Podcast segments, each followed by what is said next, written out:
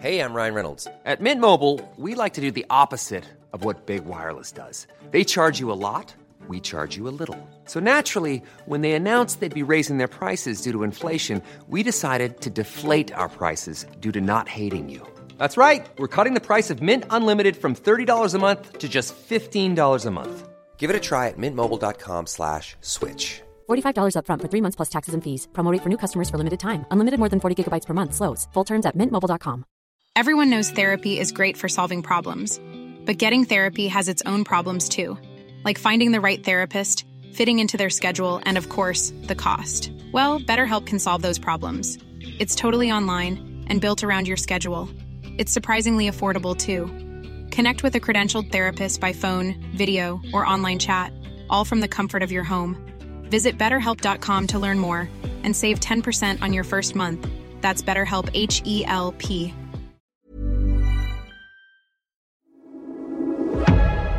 Du lyssnar på GVS ljudböcker.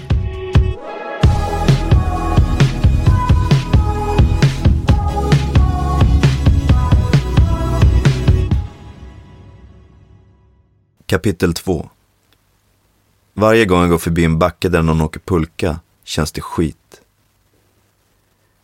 Plötsligt rasar två svartklädda män ner genom taket. Hängandes upp och ner. Intrasslade i rep plockar de fram sina vapen och börjar skjuta vilt omkring sig på de skumma figurerna som uppenbarligen har någon slags sammankomst i samma rum. Snart ligger alla utom de två svartklädda männen döda på golvet. Det blir svart. Scenen kommer från Boondock Saints. Filmen handlar om ett par självutnämnda irländska helgon som med tvivelaktiga metoder rensar upp i Bostons undre värld och den rullar nästan ljudlöst på tvn framför soffan. Får din dotter se på sånt där, undrar jag. Erik funderar en kort stund med blicken kvar på tvn. Hon är ju bara fyra år, så nej, inte än. Men jag tror egentligen inte på regler när det gäller sånt där. Alltså typ filmer, tv-spel. Erik pausar och vänder sig mot mig.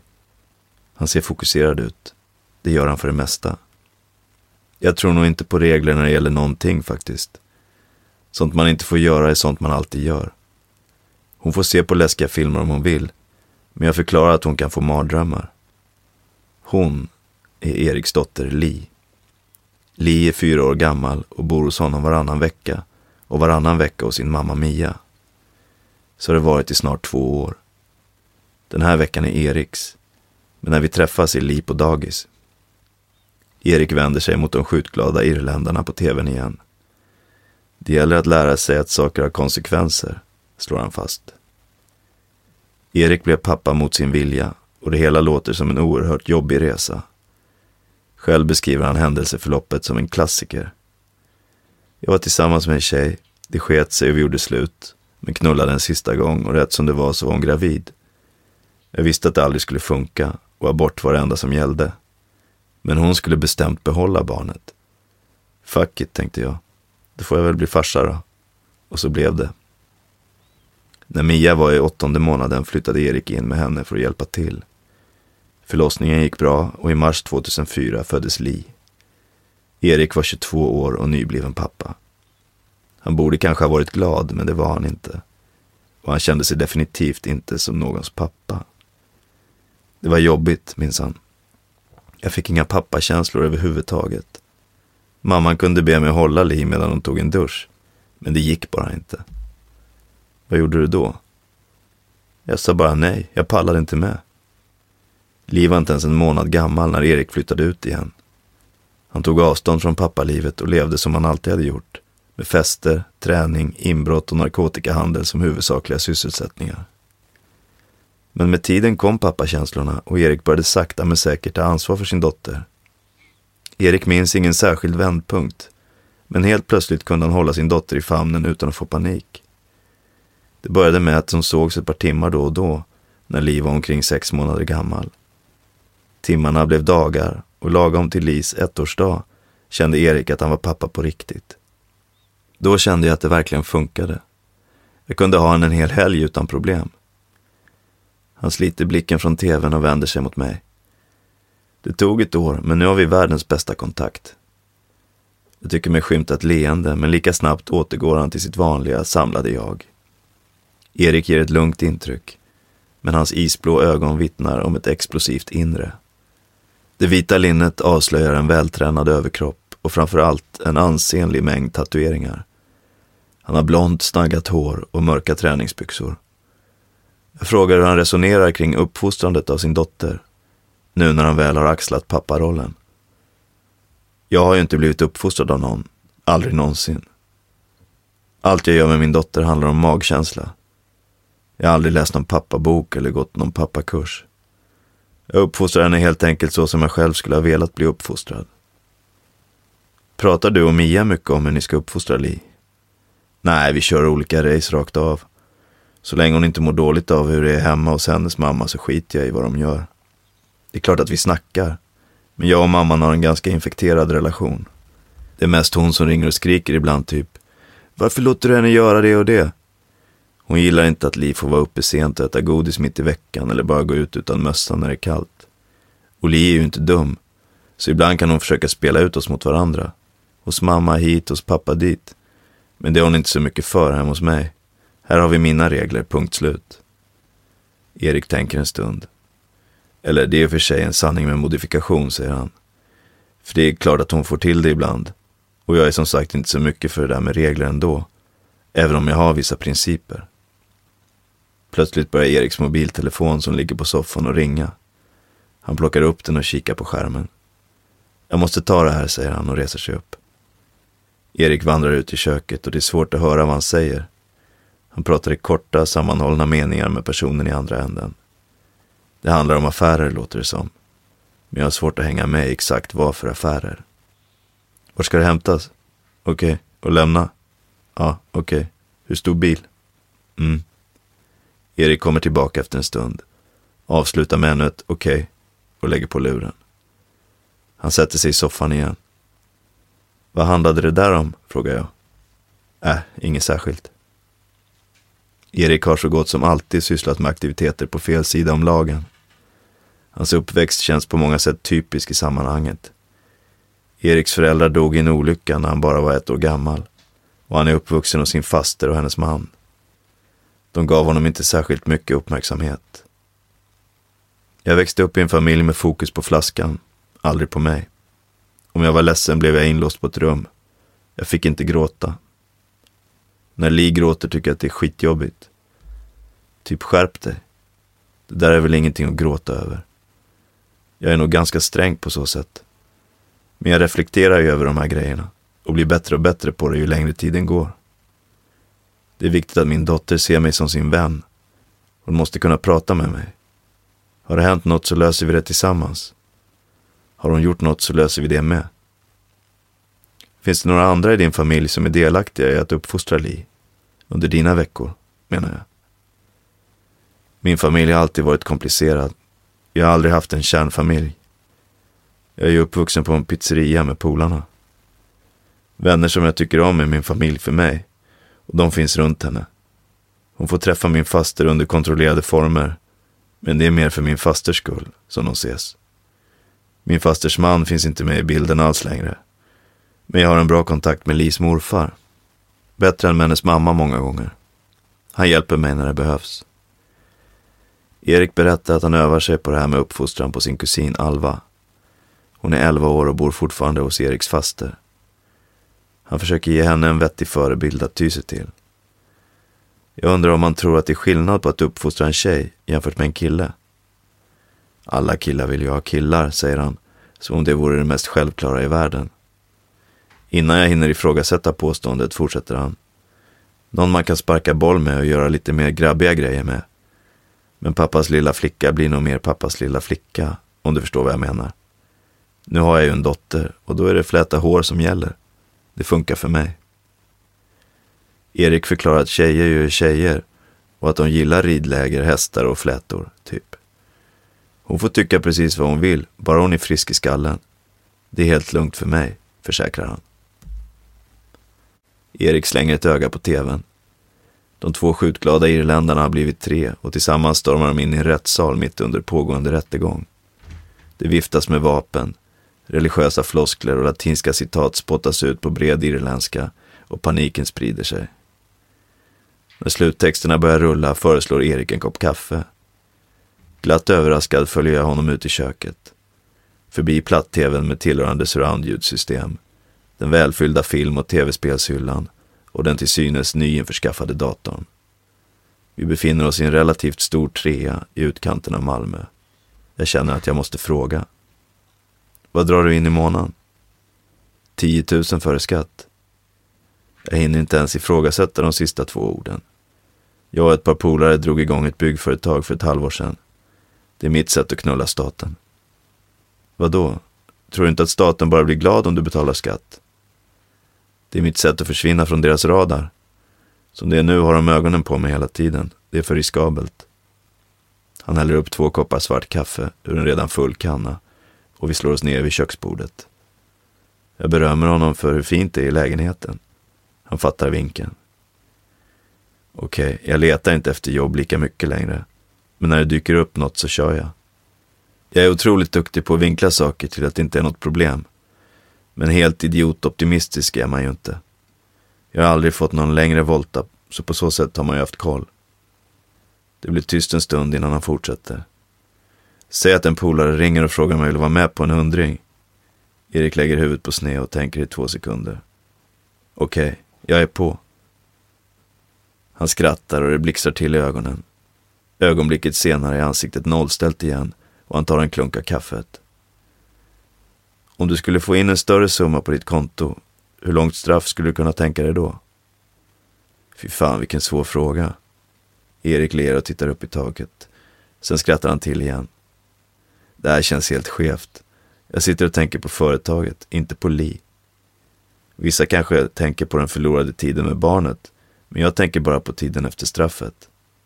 Men okej, okay. innan jag hade mitt projekt skulle jag lätt sitta en 10 millivolta, om vi snackar den typen av summor. Men nu vet jag inte. Ett år, föreslår jag. Ett år? Erik låter smått förvånad. Han skrattar och smackar med munnen. Lätt. Han blir snabbt seriös igen. Jag har inga känslor. Jag har en jättestor stänga av-knapp. Skulle jag få 10 mille så skulle jag veta att jag och min dotter skulle klara oss bra i många år efter att straffet var klart. Erik pausar en stund och ser lurigt på mig. Vadå? Känner du någon som behöver en målis eller? Jag lovar att höra av mig om det dyker upp något. Ja, gör det du, säger han och skrattar. Men tror han inte att Li skulle tycka att det var jobbigt om hennes pappa hamnade i fängelse? Hur skulle han förklara det för henne? Om pappa skulle göra det så har man ju säkrat uppväxten. Det är inte så konstigt att förstå. Hon skulle få det bra. Det handlar om trygghet. Jag är kallt beräknande i sådana situationer. Erik blir tyst en stund. Jag är extremt materialistisk, fortsätter han och ser sig omkring. Jag kommer att se till att hon har allt som hennes kompisar har. Men hon behöver inte en ny mobiltelefon varje månad. Och det kommer hon inte att få heller. En räcker. Är du rädd att hon ska bli bortskämd? Bortskämd för mig att få allt man vill ha. Min dotter ska ha allt hon behöver. Jag tänker lägga ribban på medel. Hon ska ha det bra men inte bäst. När jag var typ 14 så hade alla andra en massa saker som jag inte hade. Så jag fick ju ta deras istället. Min dotter ska inte behöva gå en alternativ väg. Hon ska få det bra. Inte bli bortskämd, men hon ska ha det hon behöver. Jag vill att hon ska vara en kackerlacka som sin far. Klara sig i alla lägen. Jag är en kackerlacka. Jag klarar mig på ett badkar med vatten och grillkrydda. Jag ser aldrig hinder, allt går att lösa. Mitt liv har gjort att jag ser saker på ett annat sätt. Jag vet vad som händer och jag vet vad det innebär. Jag har mer insikt i verkligheten och det vill jag att hon också ska ha. Hon ska se lösningar, inte problem. Är du en bra förebild på så sätt? Ja, fast jag känner mig hela tiden som en dålig farsa, även om jag vet att det inte är så. Han tittar ut genom fönstret på det ovanligt vita novemberlandskapet. Det där till exempel, säger han och slår ut med handen mot fönstret så att guldlänken runt armen rasslar till. Varje gång jag går förbi en backe där någon åker pulka känns det skit. Bara för att jag aldrig åker pulka med Li. Det finns ju hur mycket som helst som man kan göra men jag utforskar inget. Det blir pärlplattor och film alldeles för ofta. Jag får ångest när jag tänker på det. Är pulkaåkandet viktigt tror du? Jag har aldrig upplevt det där så jag vet inte. Hon är nöjd med sitt liv för det är det liv hon lever. Hon är glad så länge hon får vara med mamma eller pappa. Så man kan väl säga att jag är en bra förebild. Även för lillkusinen. Och efter läggdags vet de ändå inte vad som händer. Exakt vad som kan tänkas hända efter läggdags får inte heller jag veta. Men Erik försäkrar att det alltid finns någon som håller koll på Li om han inte är hemma. Finns det sidor hos dig som du inte vill att Li ska ta efter då? Erik blir tyst en lång stund och blicken försvinner ut genom fönstret igen. Temperamentet ska hon lära sig vara sparsam med. Jag hoppas att hon inte ärver mina hetlevrade sidor och att hon inte blir hämndlysten. Och så får hon inte ta de lätta vägarna. Hon måste lära sig vara tålmodig. Som när det gäller skolan till exempel. Det är ett par år kvar, men jag undrar ändå hur Erik resonerar kring just skolgång. Känns det viktigt att Li hamnar på en bra skola? Det är viktigt att gå i skolan, men vilken skola spelar mindre roll. Det viktiga är att man har ett bra hem. I mina skolor gick folk som liksom jag själv tog genvägar och inte lärde sig särskilt mycket. Men det har också funnits folk som haft det bra hemma och som har gått riktigt långt. Hamnat i toppen av samhället, förstår du? Har man det bra hemma kan man klara sig hur bra som helst i vilken skola som helst. Hur var din egen skolgång? Jag har aldrig gått i skolan, säger Erik bestämt. Häller i sig det sista av kaffet och går för att fylla på. Hur menar du? Han fyller på våra koppar. Jag har inga betyg i alla fall. Jag var knappt där och var jag där så var det för att råna någon.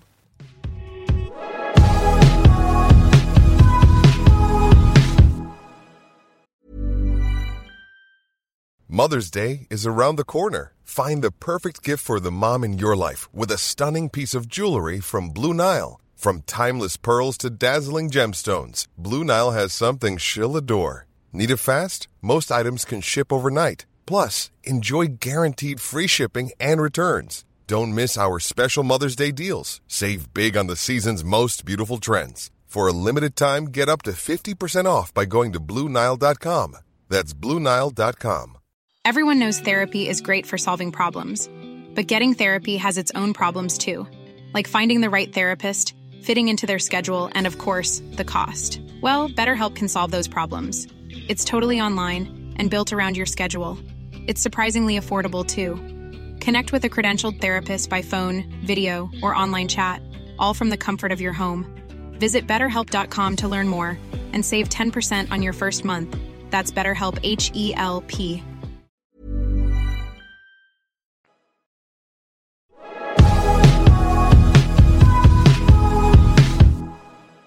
Erik tog sig igenom nio års grundskola på lika många skolor. Någon utbildning kan man med andra ord inte tala om. Han bedyrar att han länge trodde att Afrika var ett land och den matematik han kan har han lärt sig genom att sälja knark. Vad lär man sig då? Huvudräkning, plus minus, gånger och delat. Sjusiffrigt, säger han och blinkar med ena ögat. Jag ger Erik mitt block och min penna och undrar om han kan få ett exempel. Erik börjar skriva. Typ sånt här. Han räcker med blocket. En kasse 90% lika med en och en halv kasse 60% 15 gånger 48 000 lika med 720 000. Smiley 320 000. Jag skrattar och Erik ger mig en allvarlig blick. Men utbildning är viktigt, understryker han. Jag kommer att vara jävligt sträng när det gäller skolan. Ångrar du någonsin att du inte har en mer ordentlig utbildning själv? Jag tror inte på ånger. Jag är en fixare. Det liv jag har levt har gjort mig till den jag är idag. Och utan det skulle jag inte finnas. Förstår du vad jag menar? Har du funderat på att skaffa dig en utbildning nu? Nej, skrattar han. Eller, ja, jag kollade ju för sig på några utbildningar för ett par år sedan. Men när jag fattade att jag först skulle behöva plugga in tre års gymnasieutbildning så fattade jag att det inte var för mig. Men du vet, jag tar mig igenom livet på min sociala kompetens. Och jag är inte dum i huvudet. Visst, jag kanske inte kommer kunna hjälpa min dotter med alla hennes läxor hela tiden. Men då fixar jag någon som kan göra det. Inga problem. Erik tror inte att faderskapet har förändrat honom särskilt mycket som person. Även om det har påverkat hans liv ganska radikalt. Framförallt de senaste tre åren, sedan han började ta mer ansvar för Li. Han är fortfarande i utvecklingsstadiet i sin papparoll, säger han. När han först fick delad vårdnad om Li kunde folk i hans omgivning gnälla på att han inte prioriterade sin dotter, utan att kriminaliteten kom i första hand. Sedan han startade företaget träffar han egentligen sin dotter ännu mindre. Men nu när han drar in vita pengar också, så är det ingen som klagar längre. En logik som Erik själv har svårt att förstå. Jag har kanske blivit mer försiktig också. Nu tänker jag mer på att jag inte ska bli skjuten eller huggen. Jag tänker noga över varje situation både en och två gånger. Men man kan ju alltid begå misstag eller hamna i ett missförstånd. I den här världen kan missförstånd få ganska stora konsekvenser. Hur menar du?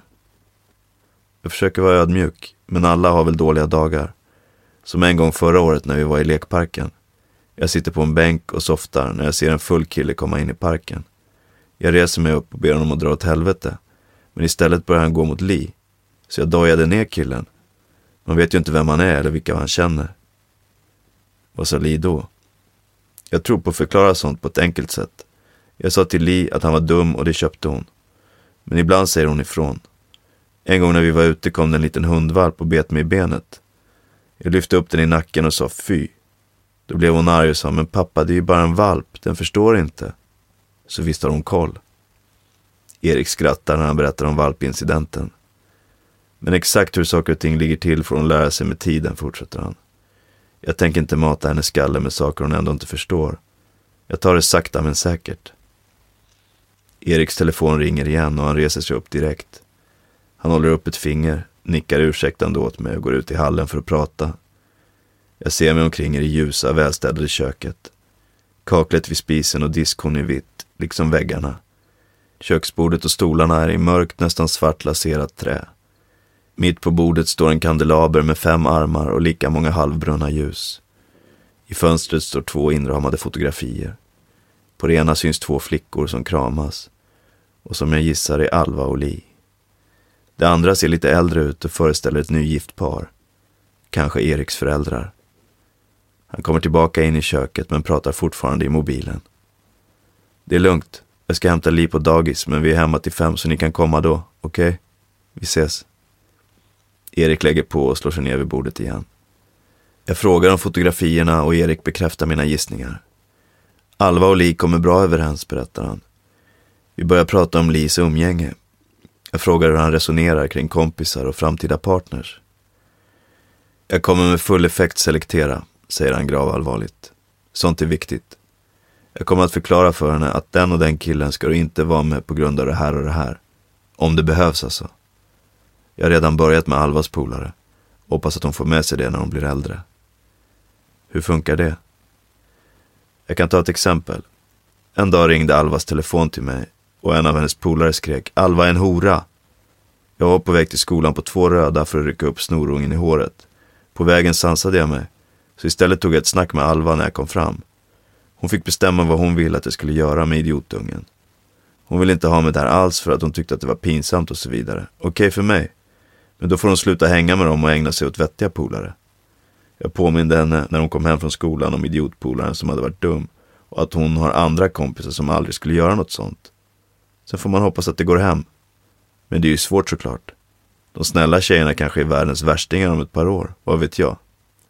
Hur tror du att du kommer reagera när Li kommer hem och är ledsen över något? Om det är någon klasskompis som har varit dum så ringer jag först och främst föräldrarna och ger dem min dotters version. Det är ju så det funkar nu för tiden. Du vet, förklara att hon inte uppskattade vad det nu var som har hänt och ber dem se till att det inte händer igen. Ser till att de fattar att det är deras ansvar. Då får de en chans. Händer skiten igen så tar jag hand om det själv istället. Hur då? Okej, okay. Nisse spottar min dotter i ansiktet. Jag pratar med Nisses föräldrar. Spottar Nisse på min dotter igen så sparkar jag in skallen på honom. Det låter ganska hårt. Spelar ingen roll till exempel hur gammal den här Nisse är. Jo, men vad fan. Visst, olika kategorier människor behöver olika behandlingar för att de ska göra som man säger. Det beror väl på. Var går gränsen till vuxenlivet för dig? När tror du att du kommer att släppa taget? 18 tror jag. Men det beror på situationen. Hur den ser ut då. Själv fick jag vara vuxen från 14. Men helt fria tyglar kommer runt 18. Ja, där någonstans. Om man tar en resa till Cypern med polarna till exempel, då gäller 18 rakt av. Vi kommer in på Eriks tankar om framtiden. Han berättar att han har en ganska tydlig vision om hur hans och Lis relation ska se ut. De ska kunna prata om allt, säger han. En föga unik önskning kanske, men uppenbarligen väldigt viktig. Jag frågade henne här om veckan om hon hade några hemlisar, berättar han. Jag sa att hon ska veta att hon kan berätta vad som helst för mig. Att jag inte kommer bli arg och inte berätta om dem för någon. Det gick ett par veckor och sen fick jag veta att hon pussats med en kille på dagis. Erik ler. Med risk för att förstöra stämningen frågar jag om detsamma gäller omvänt. Har Erik några hemlisar? Känner han att han kan berätta allt för sin dotter? Erik blir allvarlig igen. Nej, hon förstår inte så mycket nu ändå. Och jag berättar väl det jag måste. Men hon kommer ju inte må bättre av att veta att jag har mått dåligt. Det är en balansgång, vi får se. Det handlar om att hela tiden bygga på relationen. Det är viktigt att hon är logisk och förstående. Erik blir tyst en stund och säger sen utan den minsta tillstymmelse till sarkasm. Men hon är ju tjej och de är ändå inte så logiska och förstående. Hur menar du? Att hon är tjej? Han tittar djupt i sin tomma kaffekopp. Men vi ska kunna snacka, fortsätter han. Vara vänner, ha en relation som bygger på tillit. Inte pappa ja, pappa nej. Är det viktigt att hon talar sanning? Ja, har hon gjort något så ska hon kunna berätta det för mig och veta att vi löser det. Utgår du från att hon talar sanning?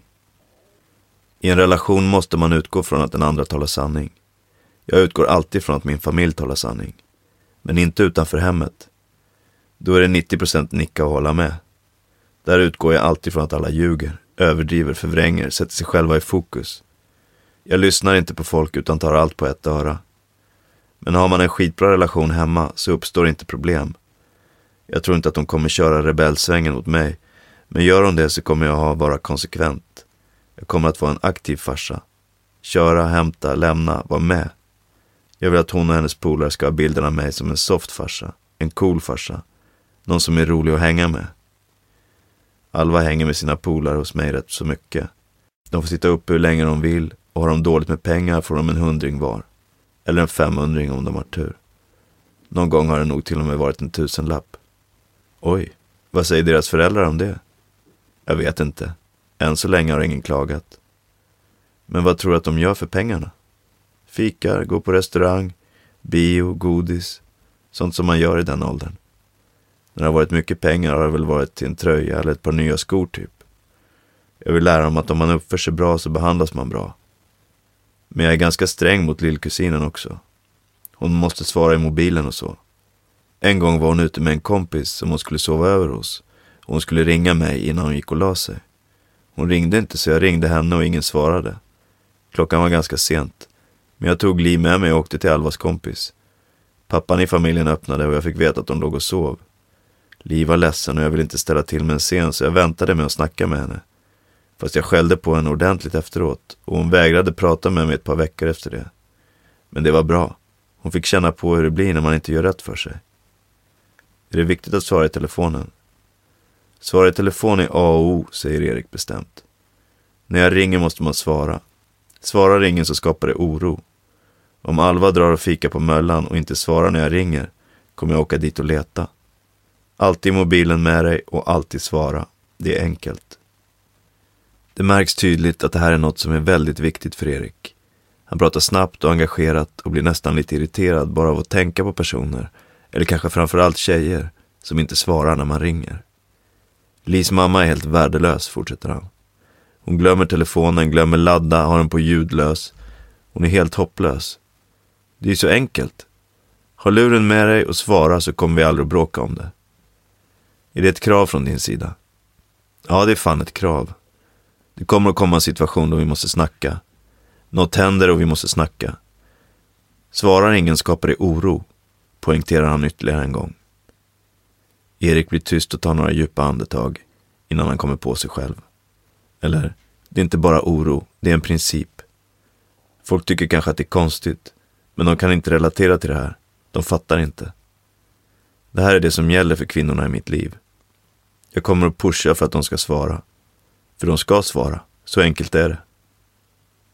Jag vet inte varför jag blir förvånad när det kommer fram att Erik är både nykterist och drogfri.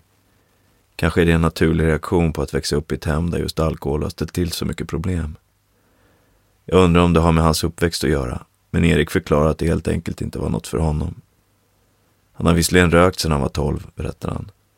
Men han valde bort både alkohol och droger från början. Genom att göra det visar han också för Alva och sedermera även Li att man kan låta bli. Alva kommer att få dricka för mig, men de ska veta att man inte behöver, säger han. Eller alltså, jag kommer i alla fall inte bli lack om hon dricker eller röker. Men om jag får reda på att hon har sniffat bensin eller något, då kommer jag bli jävligt arg. Kommer samma saker gälla för Li? Hon ska bara fatta att man inte behöver göra det alla andra gör. När hon är runt 16 får hon testa för mig, men hon ska bevisa att hon klarar av det. Jag vill att Alva och Li ska känna ansvar gentemot mig. Jag kommer att förklara för Li att jag vet att hon kommer att leva sitt liv som alla andra, men att hon måste vara öppen med vad som händer gentemot mig. Man kan ju inte bara förbjuda. Man måste klappa katten med hårs. Min plan är att hålla fokus på tillit och svara i mobilen. Är det viktigt att dina vänner kan lita på dig? Absolut. Jag löper alltid linan ut. Hamnar min familj i problem så löser jag det på ett eller annat sätt. Jag gör det som är rätt. Rätt för mig. Erik understryker att det är vad som är rätt i hans värld som gäller och att han förstår att alla inte ser saker som han gör. Något som han egentligen tycker är bra. En gång på högstadiet var jag ute och kickade boll med ett par polare. Det var ett annat gäng i vår ålder där och hängde. En snubbe slog plötsligt ner sin tjej.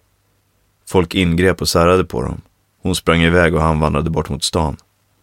Jag lackade som fan, sånt gör man bara inte. Så jag sa till polaren att jag skulle gå och pissa och följde efter honom. Jag gick om och väntade in honom vid en tunnel lite längre fram. Sen skar jag sönder hela hans ansikte med en nyckel. Han såg fan ut som en pizza i fejan. Som så ofta annars berättar Erik historien utan vare sig glimten i ögat eller stolthet i rösten. Han har inget behov av att skämta bort saker eller verka tuff. Alternativt så döljer han det väldigt väl. Jag är som jag är och beter mig som jag beter mig och det som jag anser ska göras är rätt för mig. Idag är jag äldre och tycker kanske att det var lite överdrivet. Men jag tycker fortfarande inte att det var fel. Erik kikar över min axel för tredje gången på kort tid. På väggen bakom mig sitter köksklockan. Den visar fem i halv fyra. Dagis, säger han och reser sig. Det kommer fram att Erik är väldigt noggrann med tider när det gäller sin familj. När det gäller det mesta faktiskt. Han har bra rutiner. Det är nog bara du som haft otur, säger han och skrattar när vi går ut i hallen. Det är två veckor sedan jag bokade in min intervju med Erik för första gången. Jag skulle ta tåget till Malmö tidigt på lördagsmorgonen och hade gått och lagt mig när Erik ringde halv tolv på fredagskvällen. Fan, det skiter sig imorgon. Sorry, men det har dykt upp lite grejer. Tyvärr. Ytterligare en biljett han bokas i onödan innan det blev någon resa. När jag väl kom fram till Malmö svarade Erik inte i telefonen. Det tog en frukost med både påtår och trätår vid centralstationen innan Erik ringde tillbaka. Han hade visst glömt. Men om jag bara sa var jag var så skulle han komma och hämta upp mig. Nej men seriöst, jag är jävligt bra på det där i vanliga fall, fortsatte han medan vi går ut i hallen. Lägger li innan klockan åtta varje kväll och så. Jag är väldigt punktlig i allmänhet. Vi tar hissen ner till bottenvåningen och går ut till bilen. En mörkgrön Audi som inte kan ha allt för många år på nacken. Jag kliver in. Erik har lovat mig skjuts tillbaka till stationen också, som kompensation för trasslet. Innan vi kör ut från parkeringen släpper Erik förbi en polisbil och muttrar något för sig själv. Vad tycker du om poliser, frågar jag. Alltså, jag tror inte att folk förstår. Mitt ex till exempel, hon tyckte om poliser innan hon blev tillsammans med mig. Nu hatar hon dem. Du vet, de är på henne hela tiden. Vi kan sitta och käka på restaurang och så kommer de fram och ska kolla mig för knark. De hittar inget och sen 30 minuter senare dyker de upp igen, vid samma bord, och gör om hela proceduren. Som att jag skulle ha hämtat något fast jag inte har rört mig ur fläcken. Hur kul är det?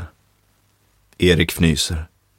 Gudarna ska veta att våld mot tjänsteman fan oftast är framprovocerat, lägger han till efter en stunds tystnad. Erik har inga höga tankar om samhället i övrigt heller. Det är inte att lita på, förklarar han. Något som han vill att hans dotter ska veta också. Faror är faror. Som mobiler till exempel. Min dotter ska veta att de kan avlyssnas. Där är ju mina erfarenheter ett plus för henne. Hon ska veta att samhället är fienden nummer ett. Det går inte att skydda sig från staten. Bilen saktar in framför centralstationen och Erik ger mig ett artigt leende.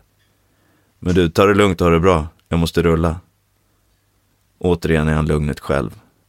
Han ger mig en fast handskakning och jag tackar för hans tid. Sekunden senare slår jag igen bildörren och Erik kör vidare mot dagis.